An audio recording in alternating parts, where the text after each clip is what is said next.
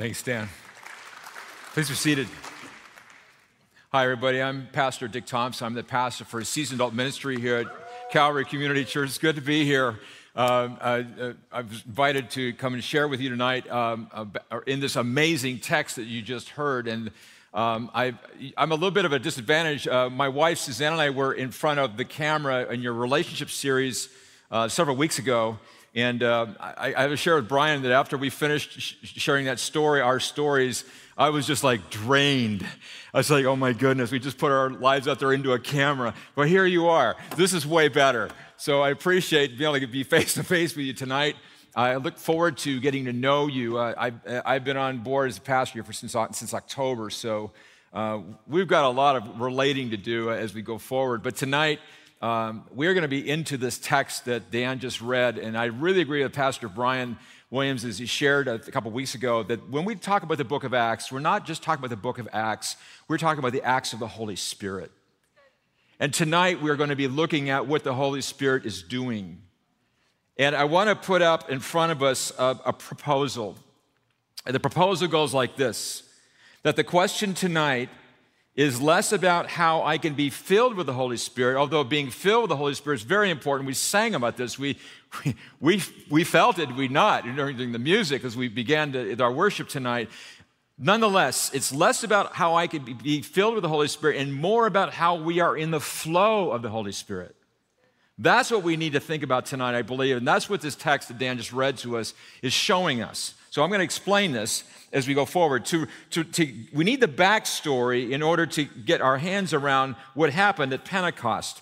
Uh, I want to take us back to Good Friday and something strange that happened in the temple the moment that Jesus breathed his last on the cross. You may remember this. This is in Matthew, Mark, and Luke's gospel. And Luke puts it like this It was about noon, and darkness came over the whole land until three in the afternoon while the sun's light failed. And the curtain in the temple was torn in two. And then Jesus, crying with a loud voice, said, Father, into your hands I commend my spirit. What we need to understand here is that the temple was a gift from God to help the people of God envision how heaven and earth come together how heaven and earth come together. The temple is a kind of a model, if you will, to demonstrate how the people could hope, have hope to be in relationship with a holy creator God of all things. The temple was their place to worship. It felt like home to them. You know, these Psalms that we read, and the psalmist will say, it's so great to be in the courts of the Lord. For them, it was like being home. Maybe that's a, some of your experience tonight here in worship. This feels like home. It should. We're a worshiping community, ought to feel like home.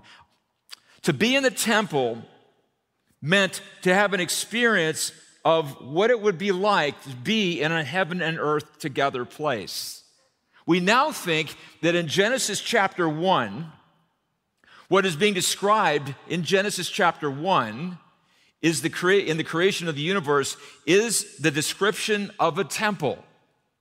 This is new thinking for some of us with human beings in the center of the temple as God's representatives in the creation, doing the work that God has given them to do. When God finished all this, God stood back and remember Genesis 1, chapter 1, he said, Oh, this is very good. I love it. With the people in the center and all the creation and all the universe, this is beautiful. He's described what we're being uh, described to uh, for us is description of a temple. But then in Genesis chapter 3, we know what happened. Humankind, God's representatives on the planet, decided that they wanted the garden without God. A friend of mine calls it extheism, not atheism. Extheism, kick God out. We'll take the creation, God, you go away. God will not let that happen. And so the, the human beings are evicted from the garden and there are angels with flaming swords guarding the way back into the garden. So, at the center of the temple in Jerusalem, blocking the way into the most holy place, the place where people can actually be, if you will, face to face, an intimate relationship with God, there is a curtain, a thick, dark, purple curtain The curtain is made of linen. It is dyed purple, blue, and crimson red to depict the nighttime sky, to depict the universe, if you will. It's embroidered with angelic beings called cherubim to depict those angels who are guarding the entrance to the, the, the way back into Eden. The curtain itself is 30 feet tall and it's as thick as my hands, four inches thick. It could only be passed through one time per year by the high priest on the Day of Atonement. And only then, with very careful preparation, you may know this that when the high priest entered into the Holy of Holies one time a year on the Day of Atonement, they tied a rope around his ankle in case he didn't make it. And they could, they'd have to pull him out in case of that encounter with God turned out to be lethal. The point of the curtain in the temple served as a painful reminder to the people of their sinfulness and of their separation from God. It's part of the model, a reminder of our separation from God. Unless something changes, we cannot be in the presence of a holy God. So Matthew, Mark, and Luke all bear witness that at the moment of Jesus' death, that curtain ripped from top to bottom. What did this mean that this curtain in the temple ripped from top to bottom? In Jesus' death, the way was torn open, never to be closed again, into the Holy of Holies. And I am not talking about the building in downtown Jerusalem. Hebrews chapter 9 puts it this way For Christ did not enter a sanctuary made by human hands, a mere copy of the true one, but he entered into heaven itself, now to appear in the presence of God on our behalf. When Jesus went to the cross, he knew what he was going to do. It's why he sweat drops of blood in the garden hours before. He knew that he was going to take on for us in our place in the whole of creation the forces of evil and darkness and death that separate us from the source of life. Here is the love of God that, that God in Jesus Christ is reconciling the world to himself, that the Son of God, the God man, would die in our place and break the grip of Satan. There was a war going on on that cross. And the moment that evil and death seemed to have won the war, that was the moment the curtain tore in two from top to bottom. Two things happened as a result. The first thing we, we talk a lot about, the first thing is that we, we now have direct access to the throne of God.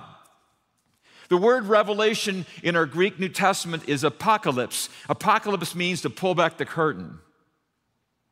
I love how John, the seer in Revelation, describes this. He says, After this, I looked, and there in heaven a door stood open. And the first voice which I had heard speaking to me like a trumpet said, Come up here, and I will show you what must take place after this. John can see into the throne room of heaven. The preacher in Hebrews says, Therefore, my friends, since we have confidence to enter the sanctuary by the blood of Jesus, by the new and living way that he opened for us through the curtain, that is, through his flesh, let us approach with a true heart in full assurance. Think about this. Every time we say, Dear God, we get to step right into the presence of, of the Almighty God. What the, the, the high priest could only do once a year with a rope tied around his ankle, we can do it whenever we, we want to. We have direct access to God because of what Jesus did on the cross. I got a picture of this one day uh, we were home, my wife and I were home, and uh, our daughter at the time was living in the East Coast, and we hadn't heard from her for a while. And uh, we had the uh, cell, her, her uh, phone had a, a ringtone to it. And uh, my wife at the time sometimes still has this huge purses with, with compartments on the outside and on the inside. Anybody here have a purse like that? They're really, they don't really make any sense. The phone rings. And it's our daughter's ringtone. You should have seen my wife. Oh, it's Julia. Where's my phone? I said, I think it's in your purse. First ring's done. Second ring, groping in the outside compartments. of the purse. No phone. Oh my goodness. The end of the second ring beginning of the third ring, she dives into the purse up, this, up to her elbow, groping around the bottom, checking the inside pockets. At the end of the third ring, no phone. It's still ringing. I got one more ring and it goes message. Can't let that happen. On the beginning of the fourth ring, she dumps the entire purse out, out on the couch. Out tumbles her phone. And in a sweeping, elegant gesture, picks up the phone, hits the button, and she says, Hi, honey. So good to hear from you. I got a picture in that moment what it's like with God. Every time you say, Dear God, pick on Sarah. Sarah says, Dear God, here's on the other end what it's like in heaven. Hey, it's Sarah. Sarah's calling. Oh my gosh. It's so, everybody, Sarah's calling. So good to talk to Sarah. Thanks for checking in. Or Dan, Brian. God loves us so much. We had this in the song we just sang. We have access to God. We could say, Dear God. We could say, Oh God. We could say, God. And He's with us. We have access. That curtain has been ripped in two. When Jesus died, he opened our access to God as our loving Father. That's the first thing that happened. It's the other thing that happened that we don't talk enough about, what we need to really zero in tonight. It's this when the curtain ripped in two, not only did we gain access to heaven, but heaven also gained access to earth. 40 days after Jesus rose victorious, he ascended into heaven. 10 days after that, 50 days after the resurrection, there's Pentecost, means 50. The Spirit of God that fills heaven came cascading down on the earth. The curtain ripping open was like a dam breaking. I had a friend whose family experienced the night the St. Francis Dam outside of Fillmore collapsed. It's happening way back in the 1920s. It was a man riding his motorcycle about 10 minutes before, the mid, uh, before midnight. He passed the dam on his bike and without seeing anything unusual. He said he rode about a mile and a half upstream when he heard above his motorcycle's engine a rumbling sound like rocks rolling on a hill. What he was hearing was a sound of 12.4 billion gallons of water beginning to surge in a 140 foot high wall of water that rushed down the valley finally found its way to the Pacific Ocean. That flood washed away the dam. All that was left was just a column of concrete. You know, if you go to Jerusalem today, and some of you probably have, maybe more recently, sometime in your life, if you haven't, you need to go. Make a time, make that a thing that you go do. It's very important, I think. If you go to Jerusalem and you go to the temple where the temple was, all that's left of it is a foundation. And the stones that the Romans pulled down when they destroyed the temple in AD 70, those stones, piles of stones are still there. That's all that's left of the temple. Because now there's a new temple. Nobody expected that first Pentecost that that would, what was happening would, would be taking place. In Jesus' time, see, everybody expected the Spirit to come down on the temple as the Spirit had come down on the tabernacle. The Spirit would come down on the temple in Solomon's temple that, that he constructed in uh, around 950 BC. To, to this day, Orthodox Jews, if you go to Jerusalem, standing before the, the Western Wall, you'll find them praying like this. One time I was there, and I was many Hasidic Orthodox Jews praying in front of the wall, in front of tables like this, and there was a tapestry in front of a lot of them. And I was wondering what was on those tapestries. And they, one gentleman uh, was, I guess, taking a break, and I went over and looked at the tapestry, and it was a depiction of the temple. And so, what he is praying for is for that temple to return. He is praying for someday for this building to come back where the Dome of the Rock is now, that someday there'll be a temple there.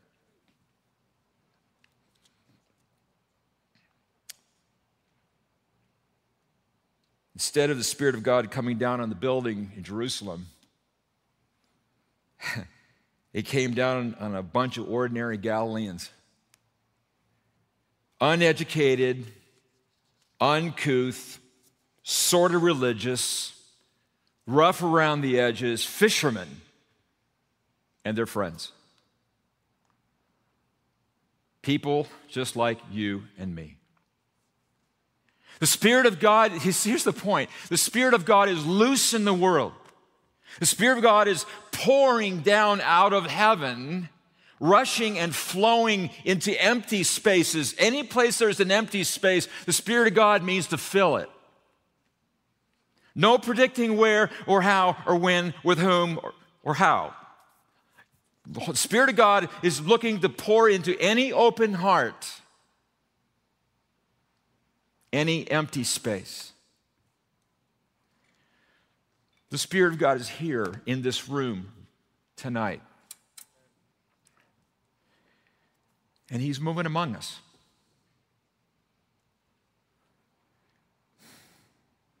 What took place at Pentecost is really hard to describe. It's hard to put this in words. Uh, you notice the language, uh, the passage, that Dan read, language, the uh, English language gets stretched by what's going on here. Listen, listen to this again. And suddenly, from heaven, there came a sound like the rush of a violent wind. I mean, what, how do you describe something like this? And, and it filled the entire house. Filled how? What filling? What was that like? Where they were sitting, divided tongues like as of fire appeared among them. And, and a tongue rested on each of them. All of them were filled with the Holy Spirit, began to speak in other languages. The Greek here means other utterances, as the Spirit gave them ability. Weird powerful, unpredicted, unexpected. So the way the Holy Spirit flows in the world. Suddenly, it's like the floodgates of heaven were flung open, and from heaven there came a sound like the rush of a violent wind, filling the house with strange effects on those who were there, divided tongues like tongues of fire, filling the place and the people in that place, spilling, splashing out into others, gifting them with the ability to speak and communicate to people from all over the known world. I don't know your, all, your backgrounds. A lot of us come from all different kinds of uh, traditions in the church and the Christian movement. And uh, there is a lot of conversation among us Christians, our, as, as, as global Christians, around this business of the Spirit and inspired speech. On the one hand, in Acts 2, the Jesus people are speaking languages of people who come to Jerusalem for the festival from all over the known world could understand. On the other hand, in Paul's writings, he describes the Spirit inspiring a kind of prayer language that requires interpretation if it is expressed in community worship. Are these two different kinds of gifts of the Spirit? Gallons of ink have been spilled on this question, and churches have divided on this question. So I want to offer some thoughts. First, the book of Acts of the Holy Spirit is not prescribing what Christians must experience, but rather it is describing the kind of experiences Christians may have. Okay? Some traditions, for example, say the Holy Spirit doesn't do this anymore. People don't. The Spirit of God does not inspire, inspire uh, worship languages anymore. This is called cessationism. Other traditions insist that uh, you are not filled with the Holy Spirit unless you speak in tongues. This is called classic Pentecostalism. The thing is, you see, the book of Acts, Acts is not intending to make some kind of a doctrinal statement about the Holy Spirit's actions in surprising ways that are difficult to understand. And even within the book of Acts, it sometimes seems inconsistent. For example, at Pentecost, the Spirit fills and speaks through Jesus' people, declaring great deeds of God. At other times, people learn about Jesus and then later experience the filling of the Holy Spirit in the book of Acts. It's hard to make sense of that. Second thing is, what if those who heard the Jesus people speaking in their own language were hearing not with their ears, but with their hearts? This is my own question.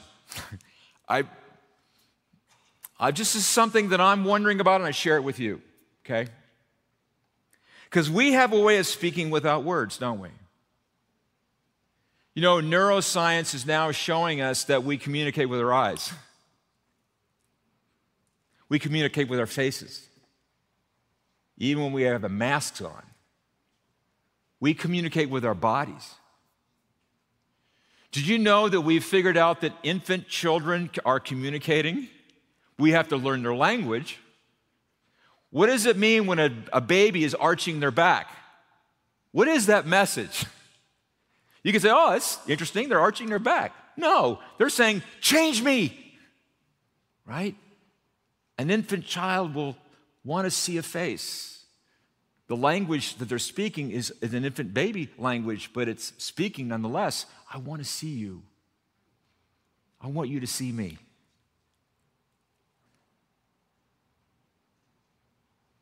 What language are we going to speak in the new creation? English?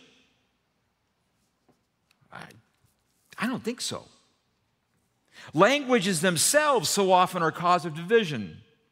Whatever we will be speaking in the new heaven and the new earth is going to be universally understood. So maybe, just maybe, there's not so much of a difference between what is happening at Pentecost and what Paul is describing happening in the churches. I just offer that as a thought. St. Francis famously said, Preach the gospel. If necessary, use words. The Holy Spirit speaks into our lives, but also through our lives. What we say as we share our faith with our friends and our neighbors and people at work, yes, absolutely, but also speaks through how we act and what we do. Third thought is most importantly, the Holy Spirit is the presence of the risen Christ with us. He is Emmanuel, God with us. We can get to know the Holy Spirit.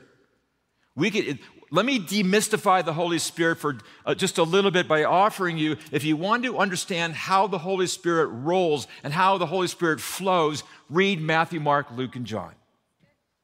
Right? When you read Matthew, Mark, Luke, and John, you are learning about Jesus the, because the Spirit is the presence of the risen Christ with us. Anything that we think is the Holy Spirit, action of the Holy Spirit, that does not, is not consistent with how we understand Jesus in Matthew, Mark, and Luke, and John, take another look. Right? C.S. Lewis wrote, in the Christian life, you are not usually looking at Him, the Holy Spirit. He is always acting through you. If you think of the Father as something out there in front of you and of the Son as someone standing at your side, helping you to pray, trying to turn you into another son or daughter of the Most High God, then you have to think of the third person as something inside you and behind you, giving us strength, um, nudging us, prompting us. We just heard about the need, the, the special abilities um, ministry at, at, Calvary and the need for uh, respite and, and a beach day. I'm not trying to, I'm not laying a, a guilt trip on anybody, but this is an example, it's a great example. I didn't know that was going to be said tonight. So you heard, they just, uh, the folks are describing the, this ministry This is how the Holy Spirit rolls. Did you sense a prompting that might sound like, oh, I could do that? Uh, that might be interesting. that might be the nudge. He's very gentle. He can easily say no. It's how the Holy Spirit flows. So, at the beginning of this sharing from the, the, the text of Acts 2, I said the question tonight is less about how I can be filled with the Holy Spirit and more about how we can be in the flow of the Holy Spirit. That's what I'm trying to work on. That's what I'm trying to help us understand. What can we take from what happened that first Pentecost and how we can get into the flow of the Spirit of God, okay? First, we can prepare. Those who experience this downpour of Spirit, if you think about it, they spent time with Jesus. Some of them for three years. They knew the Lord, they were prepared. We do the same thing in our community in, in YA and, and, at Calvary and Seasoned Adult Ministry. We do the same thing. We study, we open up our Bibles because this is a gift of getting to know Jesus, is a way, it's a gift of getting to know the Holy Spirit as well. We can listen to Jesus, we can watch him, we can follow him. They gathered just as like as we are gathered here tonight to share life together in the body of Christ at Calvary. You have YA. My great calling, this amazing ministry that I've been given, is to help gather the seasoned adults at Calvary. With, you know, with Brian and, and Sarah, their offices are right near mine, so we have these hallway conversations. We're, we're out there with our coffee cups in the middle of the hallway talking about, hey, we could do intergen stuff. How can we do some intergen stuff? And we're, we're, we're still playing with it. It's another reason why I'm really glad to be here tonight with you. Because when we work together, YA, SA, seasoned adults, we open up a possibility for the work of the Holy Spirit in our midst. Amen.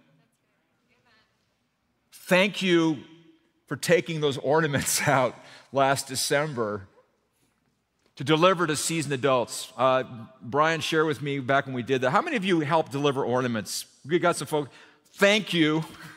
There's so many people come up to me say, this is you wouldn't believe it. These young people came to my door and they were knocking the door and they, and they hung an ornament on my knob. they saw it on ring, you know. It's touched so many people's lives, you guys. It was such a wonderful way to be the body of Christ intergenerationally. The Spirit of the Lord wants us to meet you and I and us because He wants us in ministry together. He wants us to do life together. Alone and in community, they also prepared for the coming of the Holy Spirit by practicing the disciplines of the Spirit. You know this.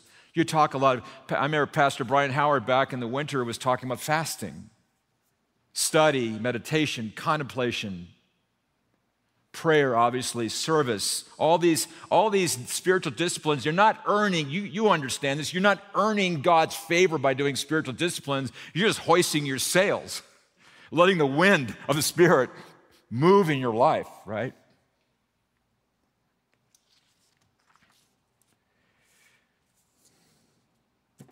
Spirit of the risen christ precedes us into every situation. So the first thing i want to say is what we can take from the experience at Pentecost is first, we can prepare. The second thing I want to say now is the Spirit of the risen Jesus precedes us into every situation. Every situation. I learned this from a friend of mine who was a mission worker. She is now with the Lord, mission worker who worked in Ankara, Turkey.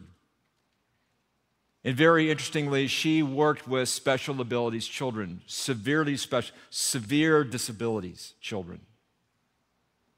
And she taught us that when she had learned from, from, from Christ and from his word and from her own experience, that before she would step into a situation, she learned to stop. And I just offer this to you to stop and ask, Lord, what are you doing here? And then step in and do what the Lord's doing. And then, so what that happens, and when you when you walk into a room and you you ask you, you lift up that prayer, and then you step in. Now you're in a process of discernment. Lord, what are you doing here? Where do I need to be? Who do I need to get connect with? What needs to happen? So, let me tell you a story about her. She was invited uh, to visit an orphanage run uh, on the outside, on the outskirts of Ankara, state run uh, orphanage. She was not prepared for what she was going to see.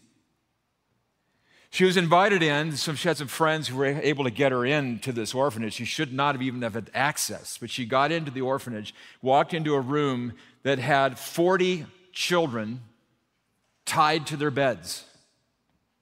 Beds were like little prisons, little bars. Severely disabled children, some of them with a milk bottle laying on the pillow by their heads where they could not access the milk. And the caregivers, were out in the hallway knitting. She left that orphanage, went home, and wept. And her prayer was, Lord, why did you show me this? Why did you show me this? She wept, and I don't think she slept that night. She got up in the morning, she knew. Lord wanted her there. So, over many, many months, many, many churches in the U.S., all the long, long story, uh, began a ministry with those kids. We got occupational therapists, physical therapists in there. We got one over the administration, so they were w- willing to let her have some space to do some work, get these kids out of these cribs and get them into little uh, uh, devices so the kids could be upright. Could be actually be upright. You know, you, you take it, you, you just take it for granted that you could be vertical. To be vertical is an amazing experience of joy. And these children would come to life. And she found that she began to make contact with the parents who had put these kids in the orphanage because, in that worldview, a child born with disabilities is considered a curse of God, an embarrassment, or too expensive to take care of. So they put the kids in the state run orphanage. Here's what I want to say the Spirit of Jesus will show us hard things. This is part of the flow of the Spirit. Our worship together challenges other claims to ultimate authority. When my friend, this ministry uh, grew, someone from the, from the uh, Great Britain came in and was so impressed with this ministry, they brought a video camera with them and, and filmed the ministry that was going on in the state run orphanage and then showed it on television in Great Britain. Guess who? Guess what the Turkish government thought about that? That was the end of that ministry. Shut them down. So they moved the ministry to the homes of these families in the city of Ankara instead, which is where it is today. The Spirit of Jesus will show us hard things, but will empower us and bring people together to address those hard things. People will ask, as they did in that day, what does this mean? I love the te- uh, Dan's version of this. That, well, they're drunk. you know, to have this manifestation of the Spirit of God and people just write it off as they're drunk. That's actually possible to write off the, the movement of the Spirit of God as just a bunch of people who are drunk. Is a real statement of what, how darkness descends on people. Fourthly, we learn over time to practice noticing and discernment. This is so important. It takes time, you guys. I, I, let me tell you my story. Um, so I was a, uh, I grew up in Burbank over here, and, and uh, I went to UC Santa Barbara.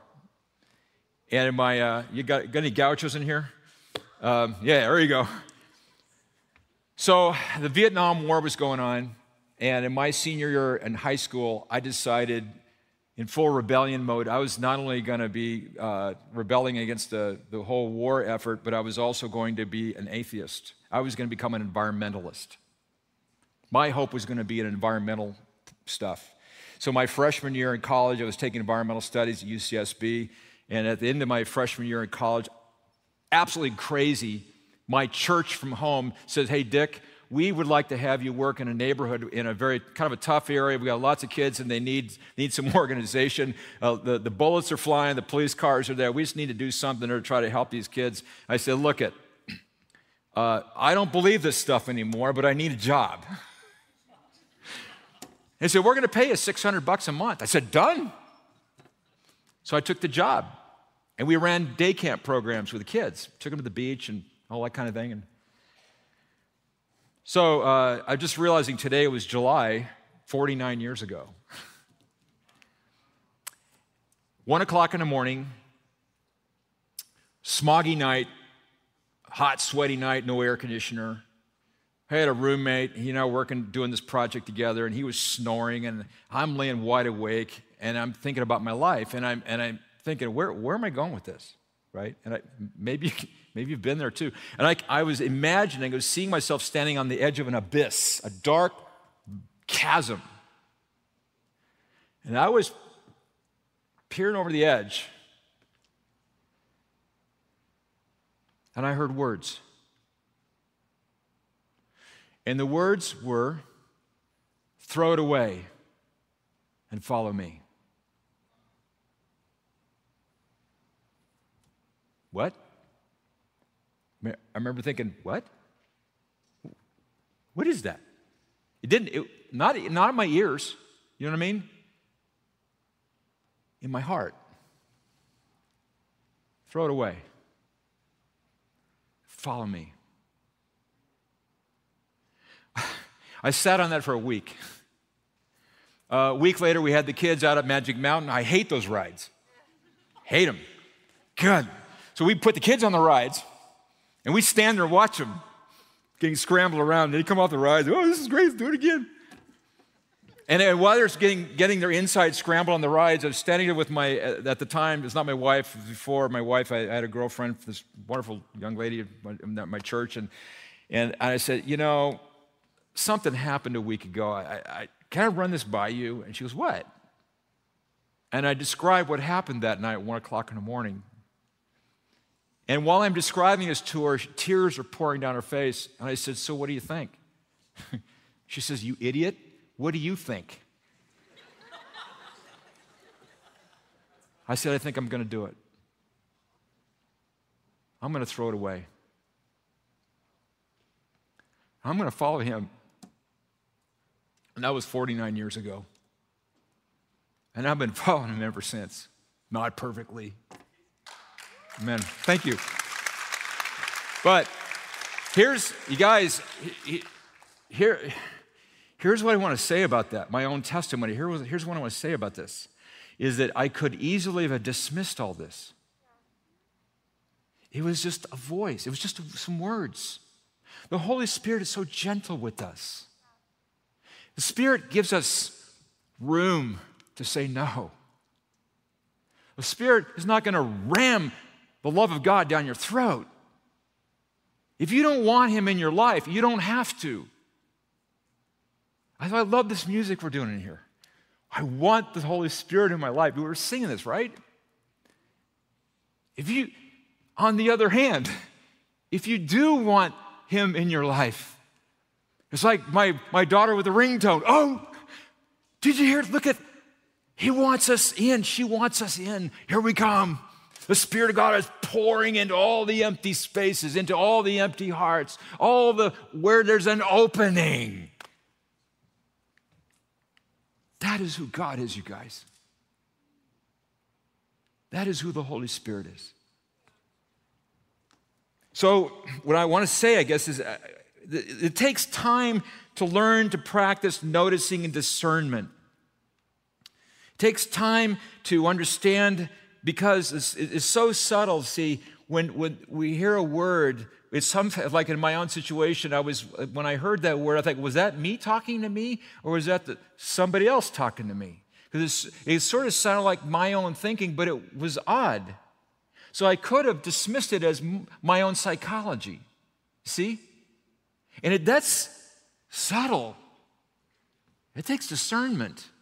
It takes time with this, and it takes time and community, and it, it takes time to learn discernment. I'm still learning discernment. We need each other to, I'm getting this sense, what, what do you think? You know, that kind of thing. Filling up the spaces.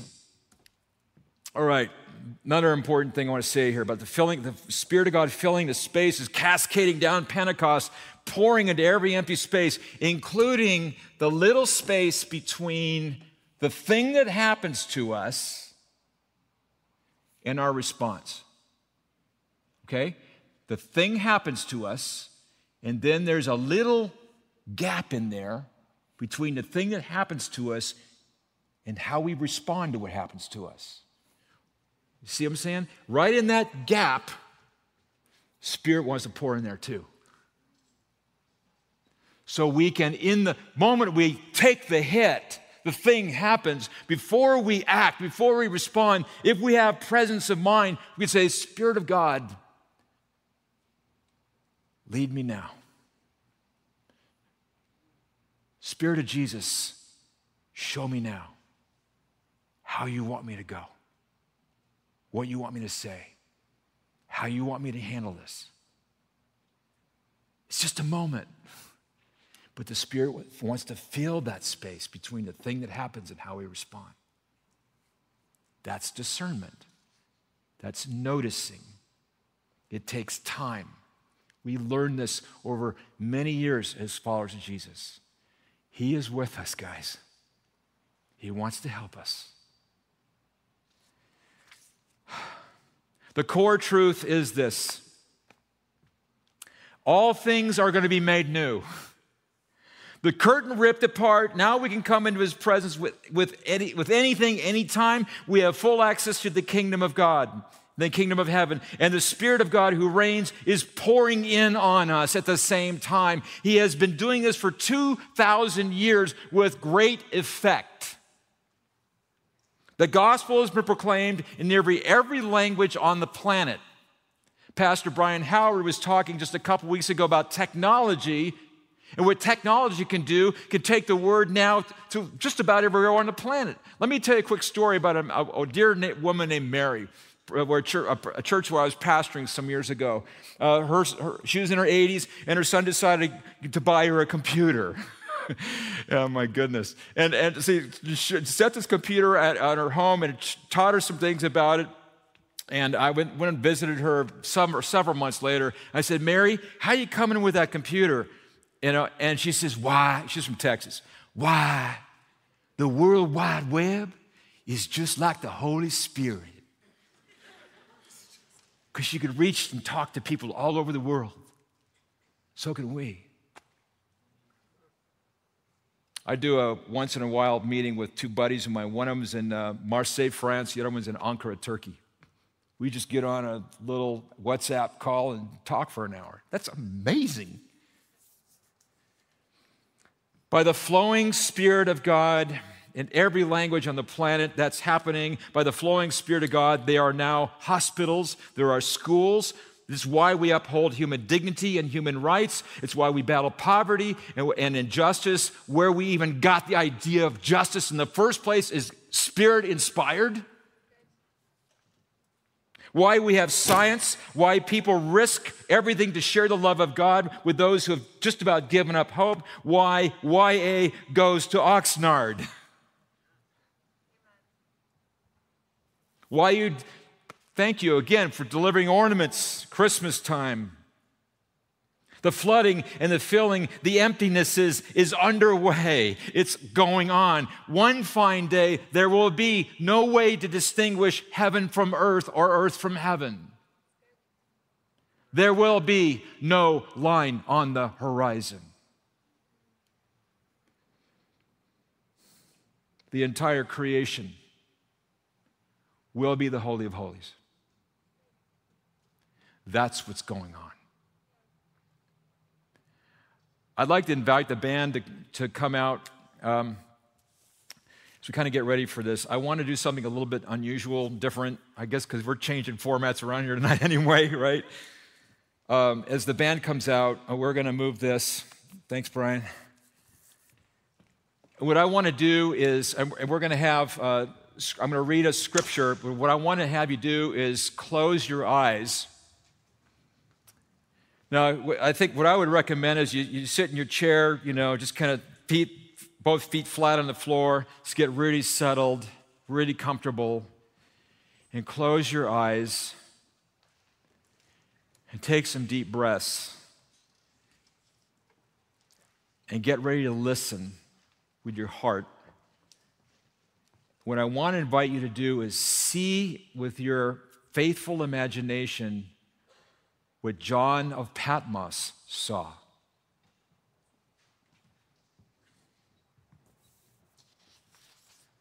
You ready?